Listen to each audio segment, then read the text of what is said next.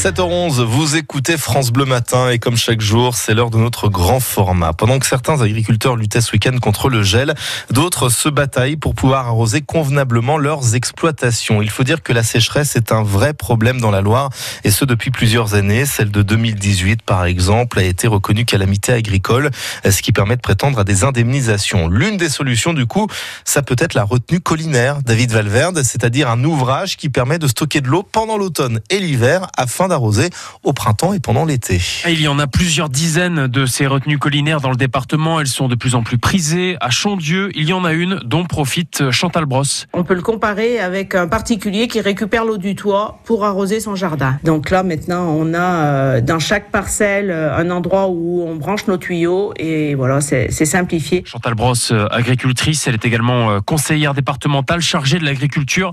Elle constate que de plus en plus de dossiers se montent pour construire ces retenues collinaires. Il y a une, au moins une dizaine de dossiers qui vont sortir euh, sur l'année 2019. Les années précédentes, on avait 3-4 dossiers par an, donc c'était peu. Et voilà, euh, les dossiers collectifs sont compliqués et maintenant on est plus revenu à des petits dossiers individuels. Et parmi les nouveaux dossiers, celui de Guillaume Seigne, maraîcher à Lésigneux. Il avait monté un projet avec deux autres exploitations, mais c'était trop compliqué à monter. Il se lance donc tout seul. Donc moi je me suis retrouvé un peu euh, en difficulté en vue des années. Ça fait 4 ans que je fais ce métier. Et le système lui permettra d'irriguer sur presque 6 hectares. Ça lui coûtera 150 000 euros.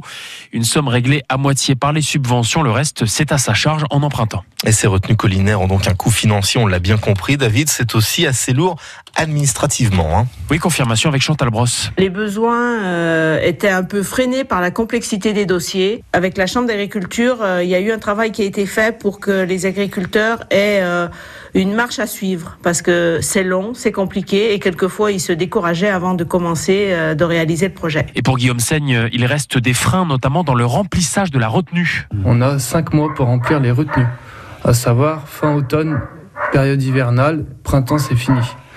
Donc si on calcule là la pluviométrie qu'on a pris sur l'automne et l'hiver, les retenues ne se rempliraient pas.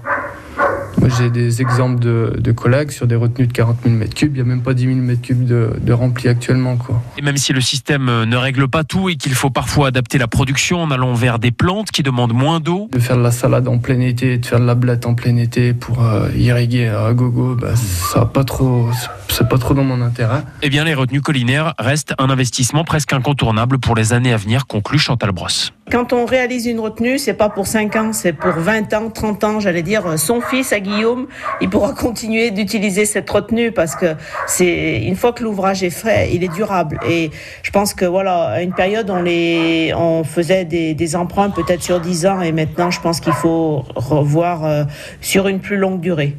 Voilà. Mais c'est vrai que c'est un engagement pour l'avenir. Les retenues collinaires, on en parle également sur notre site francebleu.fr et malheureusement, il ne pleuvra pas aujourd'hui sur la région. Le temps s'annonce bien ensoleillé, même s'il y a un tout petit peu de brume ce matin à Chavanais. Pas de vent, mais deux petits degrés au thermomètre de Sandrine.